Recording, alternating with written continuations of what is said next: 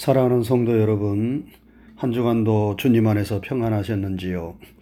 주님의 평강이 때마다 일마다 여러분과 함께 하시기를 주님의 이름으로 축원합니다. 오늘은 교회력으로 성령 강림 후 열 번째 주일입니다. 우리가 그동안 주일마다 성령의 열매들을 살피면서 은혜를 나누었는데 오늘은 그 마지막 시간입니다. 오늘도 주님께서 우리와 함께 하셔서 우리 모두 큰 은혜를 나누며 유종의 미를 거두는 시간이 되기를 바랍니다. 여러분, 예수님께서 이 세상에 오신 목적이 무엇입니까? 예수님은 요한복음 10장 10절에서 자신이 이 세상에 오신 목적을 크게 두 가지로 말씀하셨습니다. 내가 온 것은 양으로 생명을 얻게 하고 더 풍성히 얻게 하려는 것이라. 예수님이 이 세상에 오신 첫 번째 목적은 양으로 생명을 얻게 하시기 위함입니다. 우리의 선한 목자가 되시는 예수님께서 양 되신 여러분과 저에게 영원한 생명, 즉 구원을 주시기 위하여 이 세상에 오셨다는 말씀입니다. 우리는 우리 자신을 구원할 수 없는 죄인들입니다. 그래서 죄 없으신 예수님께서 이 세상에 오셔서 여러분과 저희의 죄를 다 짊어지시고 십자가에 달려 돌아가셨습니다. 그리고 누구든지 그 사랑의 예수님을 믿으면 죄의 사함을 받고 하나님의 자녀가 되어 구원을 받는 길을 활짝 열어 주셨습니다. 성경에 주 예수를 믿으라. 그리하면 너와 네 집이 구원을 얻으리라. 말씀하였고, 누구든지 주의 이름을 부르는 자는 구원을 받으리라. 말씀하였습니다. 사랑하는 성도 여러분, 예수님께서 여러분과 저를 죄와 죽음에서 건져주시고 구원하시는 생명의 주님이 되심을 믿습니까? 그 믿음이 있다면 우리는 구원받은 하나님의 자녀들입니다. 영원한 생명이 우리에게 찾아왔습니다. 이 영원한 생명 구원을 우리에게 주시기 위하여 예수님께서 이 세상에 오신 것입니다. 다음으로 예수님이 이 세상에 오신 목적은 우리로 하여금 풍성한 삶을 살도록 하기 위해서입니다. 여러분, 풍성한 삶이 무엇입니까? 풍성한 삶이란 우리 인생이 아름답고 알찬 의미와 내용으로 가득한 것을 의미합니다. 마치 과일 바구니에 과일이 가득 담겨 있는 것처럼 우리 인생의 바구니에 인생의 의미가 있고 내용이 있는 아름답고 알찬 것들로 가득 차 있는 삶이 풍성한 삶입니다. 그러면 무엇이 의미 있고 알차고 아름다운 인생의 내용입니까? 저는 그것이 바로 성령의 열매라고 생각합니다. 사랑, 희락, 화평, 오래 참음, 자비, 양선, 충성, 온유, 절제와 같은 성령의 열매들이 우리의 인격과 성품 삶 속에 풍성할 때에 그 인생이 의미 있는 인생이고 내용 있는 인생이고 알차고 행복한 인생 아니겠습니까? 그래서 예수님은 우리에게 열매를 맺어라 말씀하셨고 그 열매를 맺기 위하여 성령을 받아라 말씀하신 것입니다. 우리가 예수님의 생명으로 충만하고 예수님께서 우리에게 보내주신 성령으로 충만할 때 우리는 성령의 열매들을 맺는 풍성한 삶을 살 수 있습니다. 그리고 그 풍성한 삶이 우리의 삶을 의미 있게 만들고 행복하게 만드는 것입니다. 그래서 우리는 성령 충만해야 하고 성령의 열매들을 풍성하게 맺어야 할 줄로 믿습니다. 오늘 우리가 살펴보자 하는 성령의 열매는 절제의 열매입니다. 한번 따라 하시지요. 절제의 열매를 맺자. 여러분, 우리가 성령 충만하면 성령님께서는 우리에게서 절제의 열매를 맺게 하십니다. 여러분, 절제가 무엇입니까? 절제란 자기를 다스리는 것입니다. 자기를 컨트롤하는 것입니다. 우리가 TV를 볼 때에 리모터를 가지고 컨트롤을 합니다. 멀리서 TV를 컨트롤하는 기계를 가지고 채널을 바꾸고 소리를 조정합니다. TV는 우리가 컨트롤하는 대로 따라옵니다. 절제라고 하는 것은 우리가 우리 자신을 그렇게 컨트롤하는 것입니다. 우리가 우리의 감정과 본능과 충동대로 움직이는 것이 아니라 이성에 의해서 지성과 영성에 의해서 우리 자신이 움직이도록 조절하는 능력이 곧 절제입니다. 철학자 플라톤은 말하기를 우리 인생은 흰 말과 검은 말, 이 두 마리의 말이 이끄는 수레와도 같다 하였습니다. 여기서 흰 말은 우리의 이성을 가리키고 검은 말은 우리의 본능을 가리킵니다. 그런데 플라톤이 말하기를 수레가 부서지지 않고 바로 가려면 검은 말보다도 흰 말이 수레를 이끌도록 해야 한다 하였습니다. 다시 말해 사람이 본능의 충동대로 살면 그 인생은 부서지지만 이성의 지배를 받으면 그 인생이 어그러지지 않고 온전하게 가게 된다는 말입니다. 이 말을 통해 플라톤은 우리에게 절제의 중요성을 가르쳐 줍니다. 여러분, 우리는 감정이 없는 기계가 아니라 복잡한 감정을 가지고 있는 사람입니다. 그래서 사람은 기계처럼 단순하지 않지요. 기계처럼 쉽게 조절하고 조정할 수 있는 존재가 아닙니다. 그래서 사람이 자기를 조절한다는 것은 결코 쉬운 일이 아닙니다. 이 세상에서 가장 힘들고 어려운 싸움이 있다면 그것은 자기 자신과의 싸움이라고 말하지 않습니까? 자기를 다스리고 자기를 이기는 자야말로 이 세상에서 가장 위대한 승리자라고 말할 수 있습니다.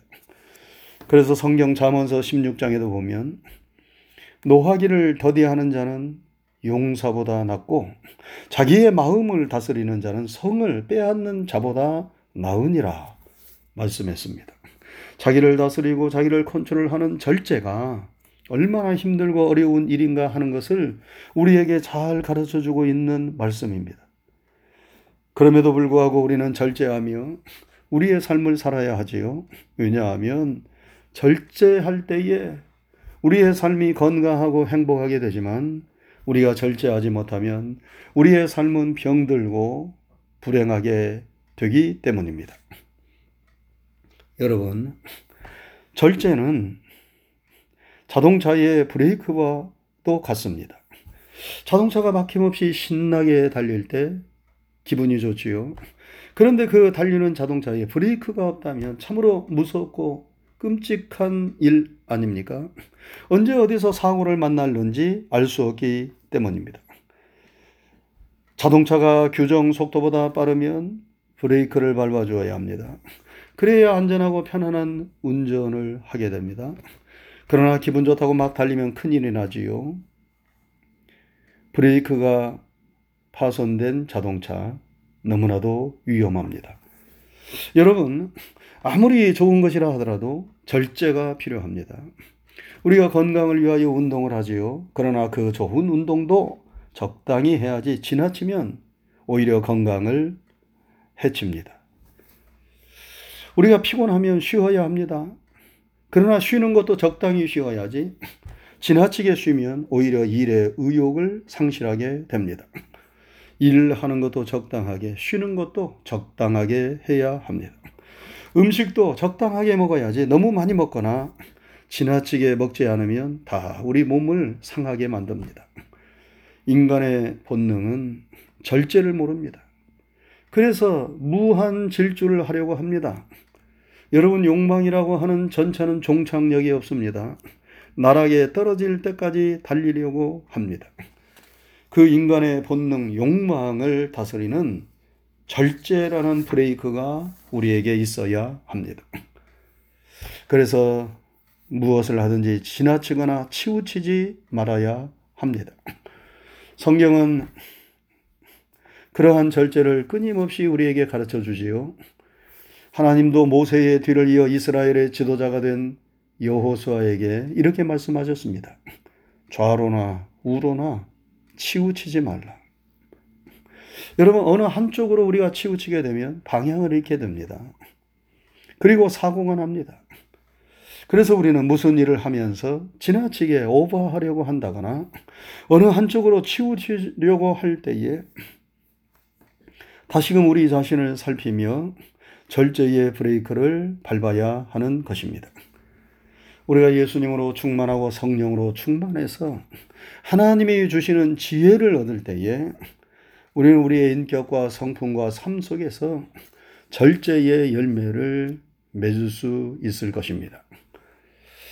그러면 우리가 성령의 도우심으로 무엇을 절제해야 할까요?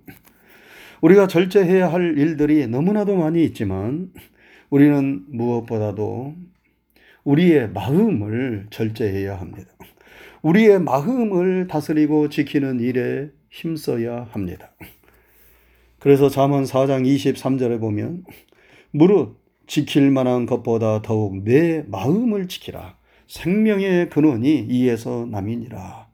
말씀했습니다. 여러분, 우리가 돈을 지키고 건강을 지키고 명예를 지키는 일도 중요하지만 성경은 우리에게 더욱 내 마음을 지키라고 말씀합니다. 왜냐하면 생명의 근원이 이에서 나기 때문이라는 것입니다. 우리가 우리의 마음을 잘 지키지 못하면 우리가 지키고자 하는 것들을 제대로 지킬 수가 없습니다. 마음을 지키지 못하면 돈도 명예도 건강도 가정도 지키기가 어렵습니다. 여러분, 사람들이 자기 마음을 지키지 못하여서 일으키는 사건, 사고들이, 사고들이 얼마나 많습니까? 툭 하면 터지는 총기 사고, 폭력 사고, 살인, 강도, 절도. 대부분의 사건, 사고들이 자기의 마음을 제대로 지키지 못하여서 일어나는 끔찍하고 불행한 일들입니다. 가인이 동생 아벨을 시기하여 죽이고자 할 때에 하나님은 가인의 마음을 아시고 가인에게 말씀하셨어요. 죄의 소원은 내게 있으나 너는 죄를 다스릴지니라. 동생을 죽이고자 하는 악한 마음, 그 죄를 다스리라는 하나님의 말씀입니다. 그런데 가인은 하나님의 경고를 받았음에도 불구하고 자기의 마음, 자기의 감정을 다스리지 못하고 결국 동생을 죽임으로 인류 최초의 살인자가 되고 도망 다니는 신세가 되고 말았습니다. 늘 우리의 마음 속에서 잘못된 충동이 올라올 때에 무릇 지킬 만한 것보다 더욱 내 마음을 지키라는 말씀을 떠올리시기 바랍니다. 그리고 성령님께 기도함으로 우리의 마음을 잘 지켜야 하겠습니다. 또한 우리가 절제해야 하는 것은 우리의 입에서 나오는 말입니다. 여러분, 사람이 입을 가지고 있기에 말을 해야 하지만 그 말도 절제하며 해야 합니다. 터진 입이라고 해서 아무 말이나 내뱉어서는 안 됩니다. 꼭 필요한 말은 해야 하고 하지 않아도 좋은 말, 해서는 안 되는 말은 입에 파수꾼을 세워서 막아야 합니다. 그래야 우리 자신과 우리의 삶이 평안할 수 있습니다. 여러분 말로 인하여 좋았던 관계가 깨지고 불행한 일들이 우리의 삶 속에서 너무나 많이 일어나지 않습니까? 조금만 말을 참았으면 그때 그 말을 하지 않았더라면 그런 일이 일어나지 않았을 터인데 하면서 후회하는 경우가 얼마나 많습니까? 성경은 말하기를 지혜자는 누구인가? 지혜자는 말과 혀를 잘 다스리는 자라고 하였습니다. 바울 사도는 우리가 말을 할 때에 소금과 같은 말을 하라고 골로새서에서 말씀했습니다. 여러분 소금과 같은 말이 무슨 말입니까? 먼저 소금은 깨끗합니다. 마찬가지로 우리의 말도 깨끗해야 한다는 것입니다. 입에 담기 어려운 더러운 말, 상스러운 말, 남에게 상처를 주는 말, 거짓말, 모함하는 말, 이런 말들은 깨끗하지 못한 말들입니다. 그 더러운 말들이 화근이 되어 우리의 삶을 불행으로 이끕니다. 소금 같은 깨끗한 말, 진실한 말을 하려고 우리는 노력하고 힘써야 합니다. 또한 소금 같은 말은 맛을 내는 말이에요. 어떤 음식이든 소금이 들어가지 않으면 맛이 나지 않습니다. 소금은 맛이 없는 것에 맛을 내고 맛을 배가시킵니다. 우리의 말도 하는 사람이나 듣는 사람 모두에게 은혜가 되고 덕이 되는 말이 되어야 합니다. 그 말을 들음으로 편안해지고 은혜가 되고 즐거울 수 있어야 합니다. 그러지 못하고 항상 뒤끝이 좋지 않은 그런 말을 우리는 조심해야 하겠습니다. 또 한 가지 소금 같은 말은 적당한 말을 뜻합니다. 여러분 소금이 아무리 필요하고 좋아도 적당해야 하지요. 음식에 소금이 전혀 들어가지 않아도 문제지만 너무 많이 들어가도 문제입니다. 소금이 지나치면 짜서 음식을 먹을 수가 없습니다. 사람의 말도 마찬가지입니다. 전혀 말하지 않고 입을 꽉 다물고 있는 것도 문제이지만 지나치게 말을 많이 해도 문제입니다. 왜냐하면 그 많은 말 속에 반드시 후회를 불러 일으키는 실수가 함께하기 때문입니다. 그래서 야고보서 기자는 말하기를 우리가 다 실수가 많으니 만일 말에 실수가 없으면 온전한 사람이라 능히 온 몸도 굴레 씌우리라 하였습니다. 말을 많이 하면 실수가 뒤따라요. 그래서 아무리 좋은 말이라도 지나치지 말고 적당하게 해야 합니다. 다른 사람을 가르치는 사람도 많이 선생이 되려고 해서는 안 된다. 그렇게 성경이 말씀합니다. 우리가 성령 충만하면 성령님께서 우리에게 지혜를 주셔서 우리가 어떤 마음을 품고 어떤 말을 해야 할 것인가를 가르쳐 주실 것입니다. 우리의 입술에 파수꾼을 세워 주실 것입니다. 그래야 우리의 인격과 성품과 삶 속에서 절제의 열매들을 풍성하게 맺을 수 있도록 도와주실 것입니다. 사랑하는 성도 여러분, 우리가 그동안 성령 강림 후의 주일들을 보내면서 성령의 열매들을 살펴보았습니다. 성령의 아홉 가지 열매들을 생각해 보았습니다. 그 아홉 가지 열매들이 무엇입니까?